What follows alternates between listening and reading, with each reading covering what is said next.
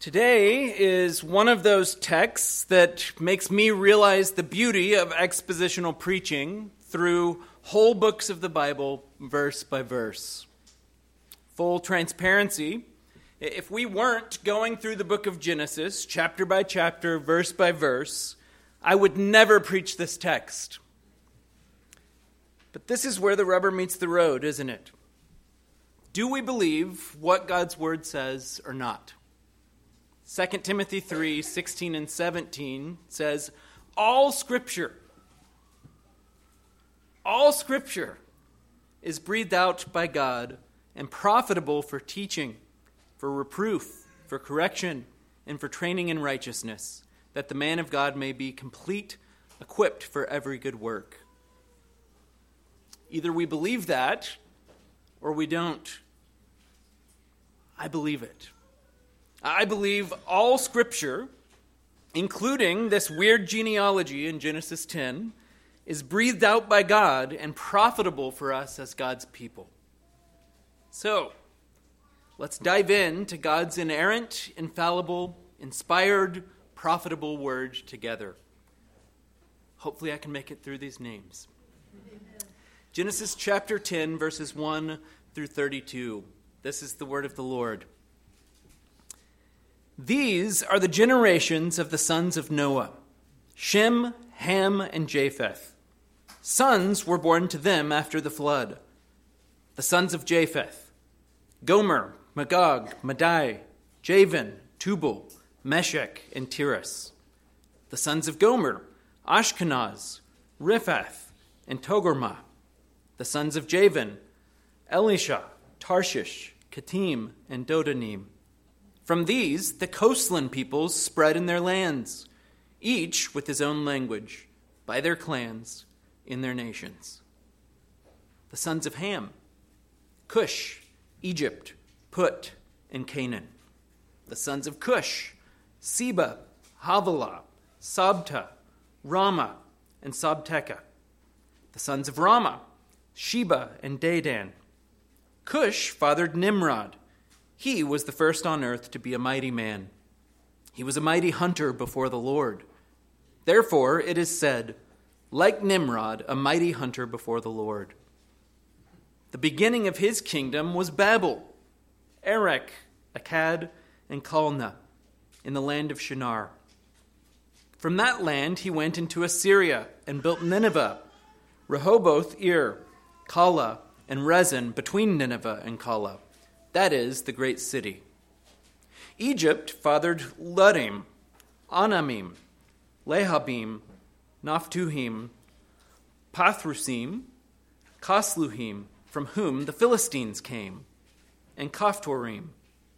Canaan fathered Sidon, his firstborn, and Heth, and the Jebusites, the Amorites, the Girgashites, the Hivites, the Arkites, the Sinites, the Arvadites, the Zimrites, and the Hamathites. Afterward, the clans of the Canaanites dispersed, and the territory of the Canaanites extended from Sidon in the direction of Gerar as far as Gaza, and in the direction of Sodom, Gomorrah, Admah, and Zeboim, as far as Lasha. These are the sons of Ham, by their clans, their languages, their lands, and their nations. To Shem also, the father of all the children of Eber, the elder brother of Japheth, children were born. The sons of Shem: Elam, Asher, Arpachshad, Lud, and Aram. The sons of Aram: Uz, Hol, Gether, and Mash. Arpachshad fathered Shelah, and Shelah fathered Eber. To Eber were born two sons. The name of the one was Peleg, for in his days the earth was divided, and his brother's name was Joktan. Joktan fathered Almodad, Sheleph, Hazarmaveth, Jerah, Hadoram, Uzal, Diklah, Obal, Abimael, Sheba, Ophir, Havilah, and Jobal. All these were the sons of Joktan. The territory in which they lived extended from Mesha in the direction of Sephar to the hill country of the east. These are the sons of Shem by their clans, their languages, their lands, and their nations. These are the clans of the sons of Noah, according to their genealogies in their nations, and from these nations spread abroad on the earth after the flood. Made it. Well, many of you know that last week was Cruz's birthday and that he turned 13. As a part of his birthday, I wanted Cruz to understand where we came from as Cunninghams, because knowing where you come from helps ground you. It gives you a sense of where you're going. Over the last year, I've been studying and learning things about the Cunningham family going all the way back to Scotland. While I won't bore you with the details, it was quite fascinating and enlightening.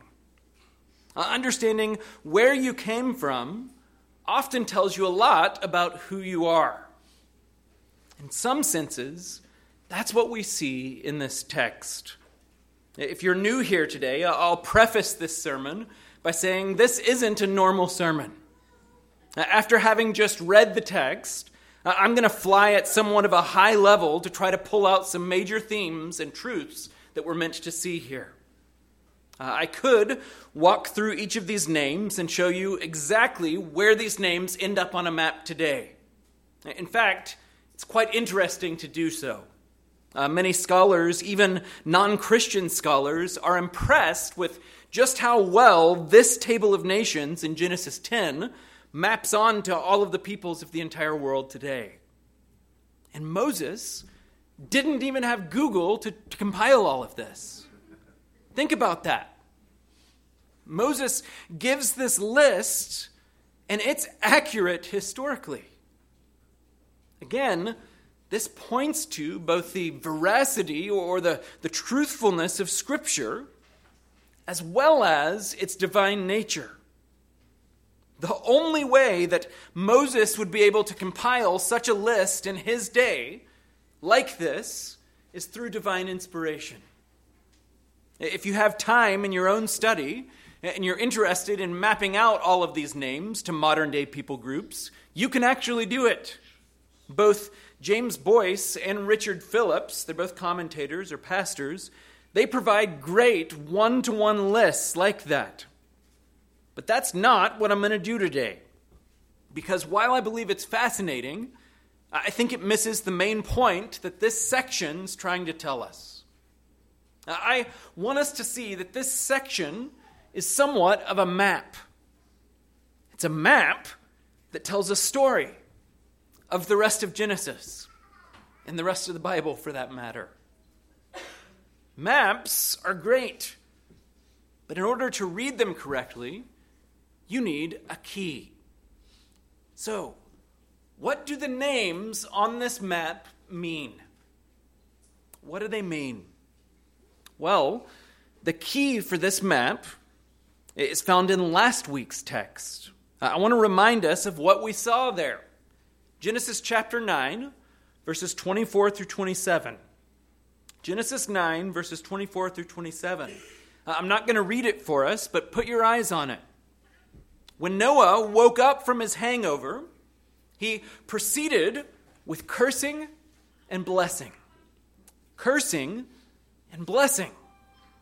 He cursed Ham, or more correctly, cursed Ham's sons and descendants, Canaan.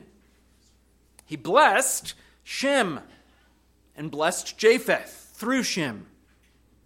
Ham, you're cursed. Shem, you're blessed. Japheth, you'll be all right if you stay with Shem. You'll be blessed through his tents. Now, let's understand what's meant by cursing. We're not talking about swear words here. When you think of cursing, think the absence of God's blessing. Think damnation and being an enemy of God. Remember what we've seen Moses doing for a long while now in Genesis, all the way back since Genesis 3:15. He's drawing two lines. One line is the line of the serpent, the line of Cain, Lamech, and now Ham. These are the enemies of God. In this genealogy in Genesis 10, the line of Ham is in verses 6 through 20. And one commentator writes this. He says, the descendants of Canaan read like a most wanted list of Israel's inveterate enemies. That's right. I'm just going to very briefly cherry pick a couple of them. Canaan and the Canaanites, a group known for sexual immorality, idolatry, and rebellion against God. They're the ones in the promised land when Israel enters in Joshua. Canaan and the Canaanites. Second, the Egyptians, the ones who would ultimately enslave the Israelites for years. The Babylonians. Daniel chapter 1, verse 1. It says, in the third year of the reign of Jehoiakim, king of Judah, Nebuchadnezzar, king of Babylon, came to Jerusalem and besieged it. Babylonians. The Assyrians, or the Ninevites. We read in Jeremiah 50, verse 17. Israel is a hunted sheep driven away by lions. First, the king of Assyria devoured him, and now at last Nebuchadnezzar, king of Babylon, has gnawed his bones. Do you get the gist? The list of names in Ham's line are enemies of God and enemies of his people. One more. Look at verses 8 through 10 in our text. Verses 8 through 10. Cush fathered Nimrod. He was the first on earth to be a mighty man. He was a mighty hunter before the Lord. Therefore it is said, like Nimrod, a mighty hunter before the Lord. The beginning of his kingdom was Babel. Might not sound so bad on the surface, but we're not meant to read Nimrod's accomplishments in a positive light here. The three Hebrew letters that make up Nimrod's name actually mean rebel. And this guy isn't meant to be seen as a deer hunter who was really good at it, a mighty hunter. He's meant to be seen as a conqueror, one of the first world leaders, a hunter of men. We read the beginning of his kingdom was Babel. If you know anything about Genesis 11, the text will be in next Sunday. You know that Babel isn't a great place known for its godliness. But I want us to see this. These places, Babylon, Egypt, Assyria, Nimrod himself, they're all wildly successful. This isn't even Nimrod bragging on himself. This is God's own estimation of Nimrod. He was a mighty hunter before the Lord. So God looked down and saw that this guy was one of the most powerful men on earth at the time. He's influential and successful. The land that's described here as Canaan's in verse 19, it's actually better than that of Shem and Japheth's land. And yet, they're cursed by God. They don't have his blessing. Matthew Henry writes this. He says, those under the curse of God may yet perhaps thrive and prosper greatly in this world. For we cannot know love or hatred, the blessing or the curse by what is before us, but what is in us. The curse of God always works really and always terribly, but sometimes it is a secret curse, a curse to the soul, and it does not work immediately. But sinners are by it reserved for and bound over to a day of wrath. Canaan here has a better land than either Shem or Japheth, and yet they, Shem and Japheth, have a better lot, for they inherit the blessing. You see that? It's possible to have all the world's riches and fame and still be cursed of soul. The point we're meant to see is that the cursed line of Ham are in league with the serpent and the enemies of God. Then, there's the other line. Not the line of cursing, but the line of blessing. The line of Shem in verses 21 through 31. Again, hear this loud and clear. Blessing doesn't equal financial wealth or great stuff. It means God's favor. Think life, hope, salvation, forgiveness, God's promises, God's favor, blessing. If Ham was the line of the serpent in Genesis 3:15, this is the line of the seed of the woman, the one who will crush the serpent's head. I want to point you here to verse 21 in our text. It says, to Shem also, the father of all the children of who? Eber. This is out of order. Eber doesn't come in the lineage until verse 24, actually. Arpachshad fathered Shelah, and Shelah fathered Eber. Moses is telling us all the way back in verse 21 that this is where we're headed here. Focus in on this guy. He's important. Get this. Eber is where we get the name Hebrew, which is what the Israelites were called before they were Israelites. Look over at Genesis chapter 14, verse 13. Genesis 14, verse 13. It says, then one who had escaped came and told Abram, the Hebrew. Abram, the Hebrew. This is where this line is headed. Now, the rest of the book of Genesis will focus in on this line and the line of Ham, who, as we said before, is going to give God's people all kinds of trouble. So there's the line of Ham, the line of Shem. Then there's the line of Japheth in verses 2 through 5. The key verse here is verse 5, line of Japheth. From these, the coastland people spread in their lands, each with his own language, by their clans, in their nations. What's meant by this phrase, coastland peoples, is that this line is way out on the fringes. They were out as far as they could be. The geographical horizon, so to speak. Again, to be blessed, they better find their way to Shem and his tents. That's where the blessing's going to be. So there's our key for the map. Ham is Israel's enemies. Shem is the Semitic people. And then Japheth, the people who live way out there somewhere. The Gentiles. Okay.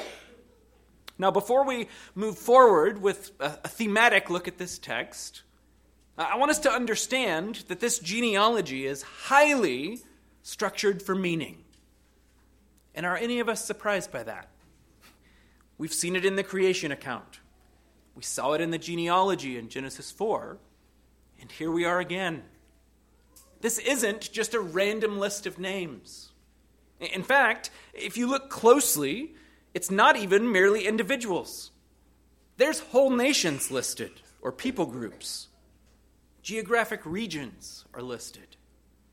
And for anyone who's keeping score out there, did you notice how many nations are listed? 70. 7 times 10, that's how it's arranged. Both numbers of completion or fullness. This is the table of nations. And by the end of Genesis, as we're zeroed in on God's people, check this out. Genesis 46, verse 27. Genesis 46, verse 27. And the sons of Joseph who were born to him in Egypt were 2. All the persons of the house of Jacob who came into Egypt were what? 70. Exodus chapter 1, verse 5. All the descendants of Jacob were 70 persons. Joseph was already in Egypt. 70. John Selhammer comments, before Abraham, the nations, right here in our text in Genesis 10, the nations numbered 70. After Abraham, at the close of the book, the seed of Abraham numbered 70, the same as that of the nations. He who was taken from the nations has reached the number of the nations. Such careful attention to detail suggests that the author of the book has in mind a specific understanding of the role of the seed of Abraham. By correlating the number of nations with the number of the seed of Abraham, he holds Abraham's seed before the reader as a new humanity, and Abraham himself as a kind of second Adam, the father of many nations. In this chosen seed, God's original blessing will be restored. Now, with all of that in mind, I want to make some high-level observations about this text. I'm grateful to David Helm for these observations. Speaking on this text, Helm notes these 3 points. He says, from one man, all the nations came. To one man, all the nations must come. To all the nations, the church should go. So, borrowing this structure, I want to consider these 3 truths. Number 1, from one man, all the nations came. From one man, all the nations came. Notice the bookends to this text, verses 1 and 32. Verse 1, these are the generations of the sons of Noah. Shem, Ham, and Japheth. Sons were born to them after the flood. Then at the end of the text, verse 32, these are the clans of the sons of Noah, according to their genealogies in their nations, and from these nations spread abroad on the earth after the flood. Moses is going out of his way with these bookends to tell us that the nations came from one man, Noah. In other words, it doesn't matter who you are. This is your story. If Ancestry.com went back this far, you would be connected to Noah through one of these people. Isn't that wild to think about? Further, in our day and age, especially post-2020, the volume in our culture has been turned way up on differences between the races. There are differences. And God made those differences to be beautiful. But this text wants to show us that there's one race, the human race. And we're all one. That's what we should be turning the volume up on. Our common shared humanity. Even though the world will end up divided geographically and linguistically after next week's text. We're united to one another by ancestry, according to this text. We all come from one man, and we're all fallen, sinful people. But we can all have the same hope. From one man, all the nations came. Point 2, to one man, all the nations must come. To one man, all the nations must come. To understand this, we need to foreshadow what's about to happen in Genesis 11. Next week, we'll see these nations actually scatter all over the face of the earth and spread out all over the place. This genealogy in Genesis 10 already points to that reality. Yet, what we'll see is that the Bible and God himself begins to zero in on one line, the line of blessing. The line of salvation. If you want to be saved, you've got to find this line. We're going to see that over and over and over again. We've already seen it in Genesis. We'll see it again. God unconditionally chooses a blessed line. God showed regard for Abel and not Cain. Then Seth. Then Shem and not Ham. Isaac, not Ishmael. Jacob, not Esau. And when you get to the New Testament in the Gospels, you see these genealogies that trace through this line, and they end up with Jesus. He has the blessing. He is the blessing. And if you want to be saved, you've got to find him. See this. In our text, there's a refrain in verses 5, 20, and 31. verse 5, verse 20, and verse 31, referencing lands, languages, clans, and nations. 3 times Moses reminds us of these to show us that there's going to be real division and real separation in the world. Yet, by the end of chapter 11, we're back zeroed in on one man, Abram and his line, which leads to Christ, the only name by which we can be saved. Hear this. We talked earlier about blessing and cursing. Blessing and cursing. It's only through Jesus Christ that you can be blessed.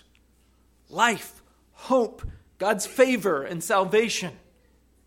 But all of that's only available to us because Jesus chose to be cursed for us.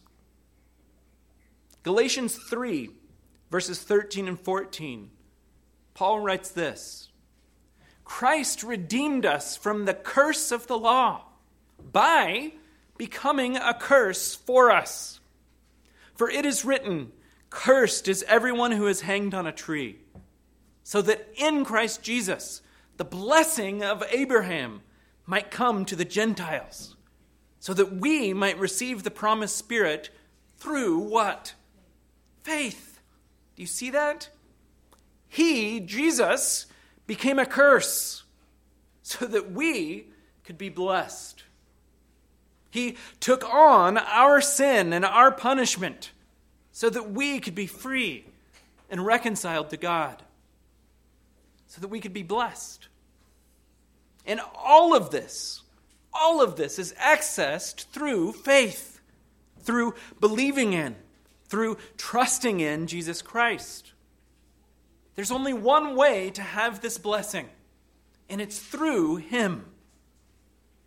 So I'll ask the question, have you trusted in Jesus Christ? If you haven't, I invite you to do that today. His blessing of eternal salvation is available to all who believe in him. We heard that so clearly in our assurance of pardon today.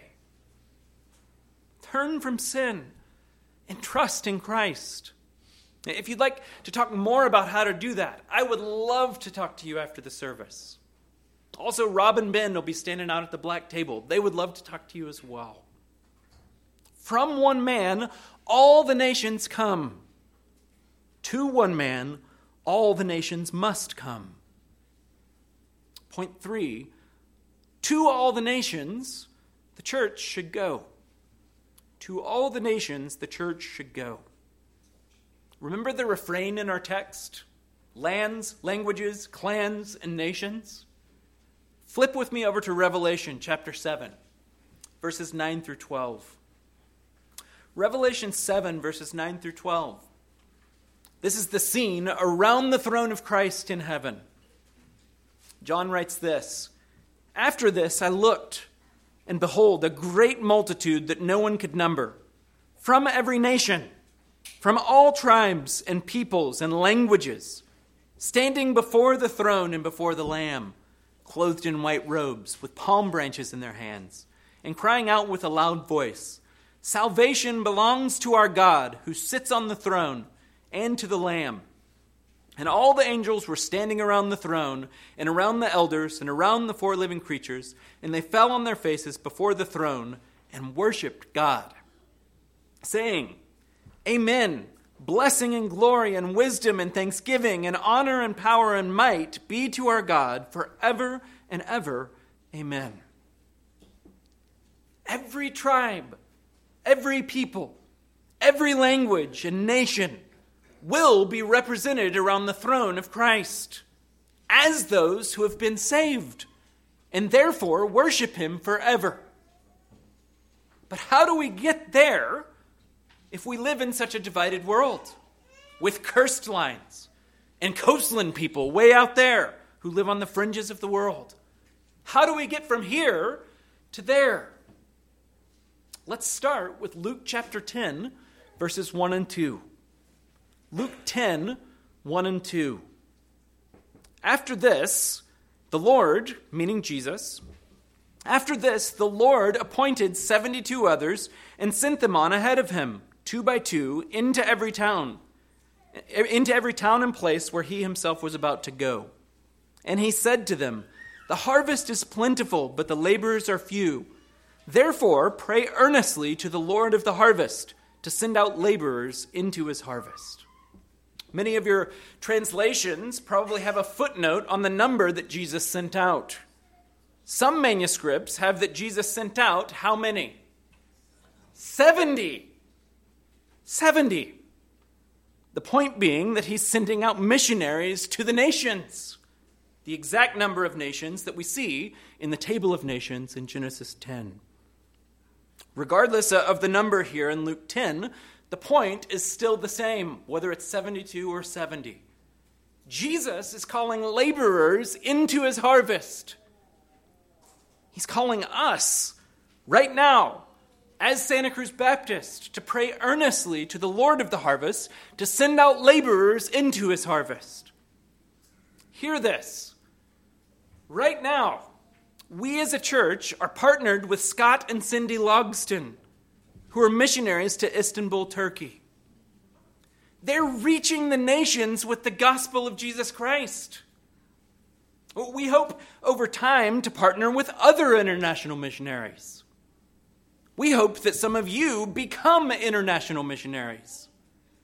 We hope to go and support our missionaries on short-term and long-term trips in the coming year and years. But one thing that we can all do right now is pray earnestly to the Lord of the harvest to send out laborers into his harvest. In fact, our missions group that's been meeting over the last year has committed to set our alarms on our phones or watches for 10:02 every day to pray Luke chapter 10, verse 2. Jesus' good news is for the nations. We read this last week, but I'm going to read it again. Matthew 28, verses 18 through 20. And Jesus came and said to them, "All authority in heaven and on earth has been given to me. Go, therefore, and make disciples of" who? "All nations, baptizing them in the name of the Father and the Son and of the Holy Spirit, teaching them to observe all that I have commanded you. And behold, I am with you always to the end of the age." Do you see that? We're to make disciples of all nations.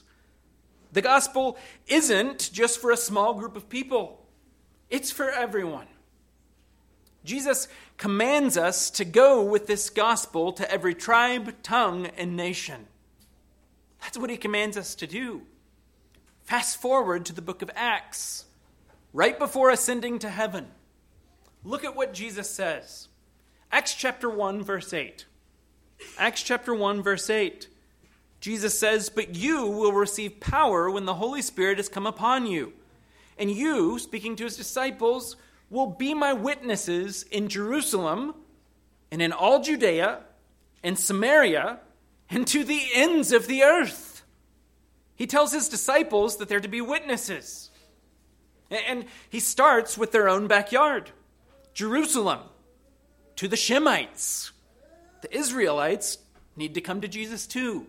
They need to hear the gospel.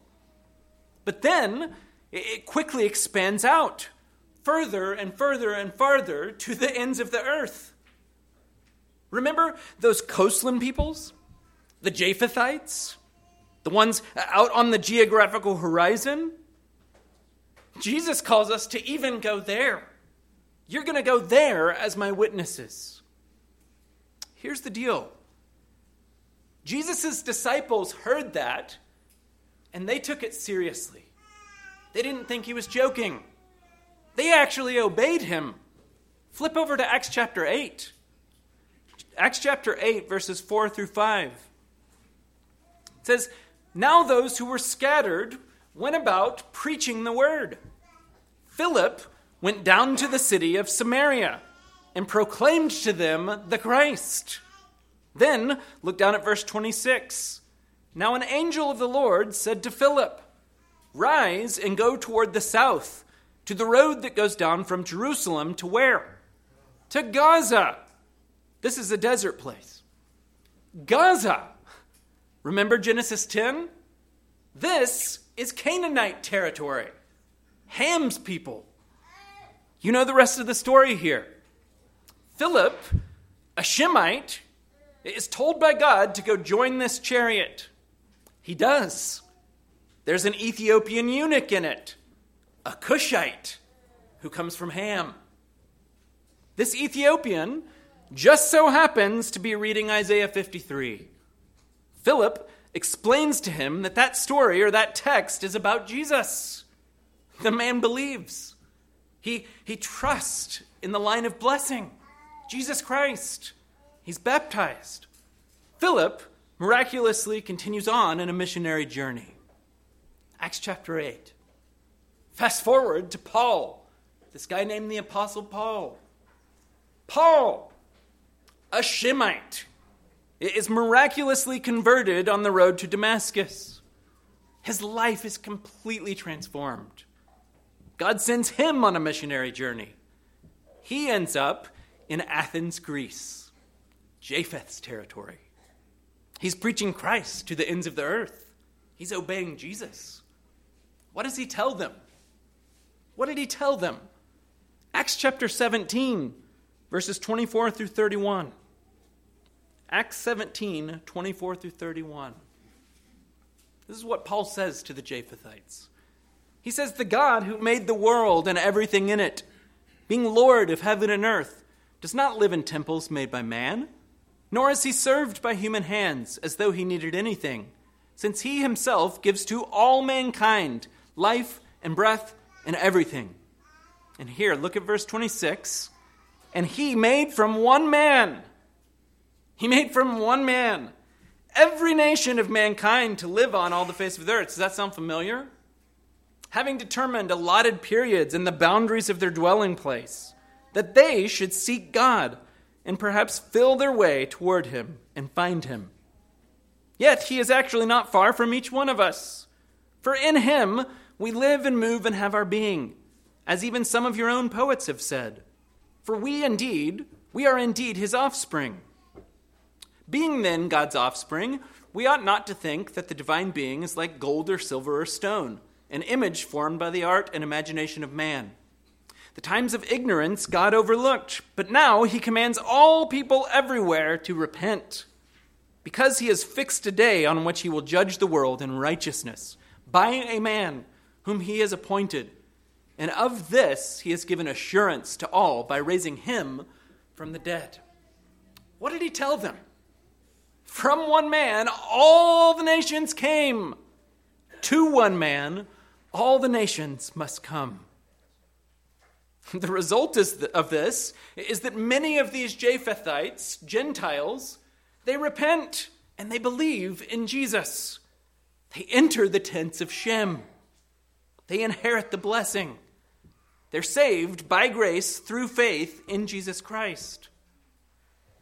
All nations belong to Christ, and he's worthy of their and our worship. God is committed to the glory of his name in all nations. And as John Piper has reminded us so often over the years, worship of Christ is the goal of missions. Worship of Christ is the goal of missions. In other words, missions isn't the goal of the church. Worship of God is.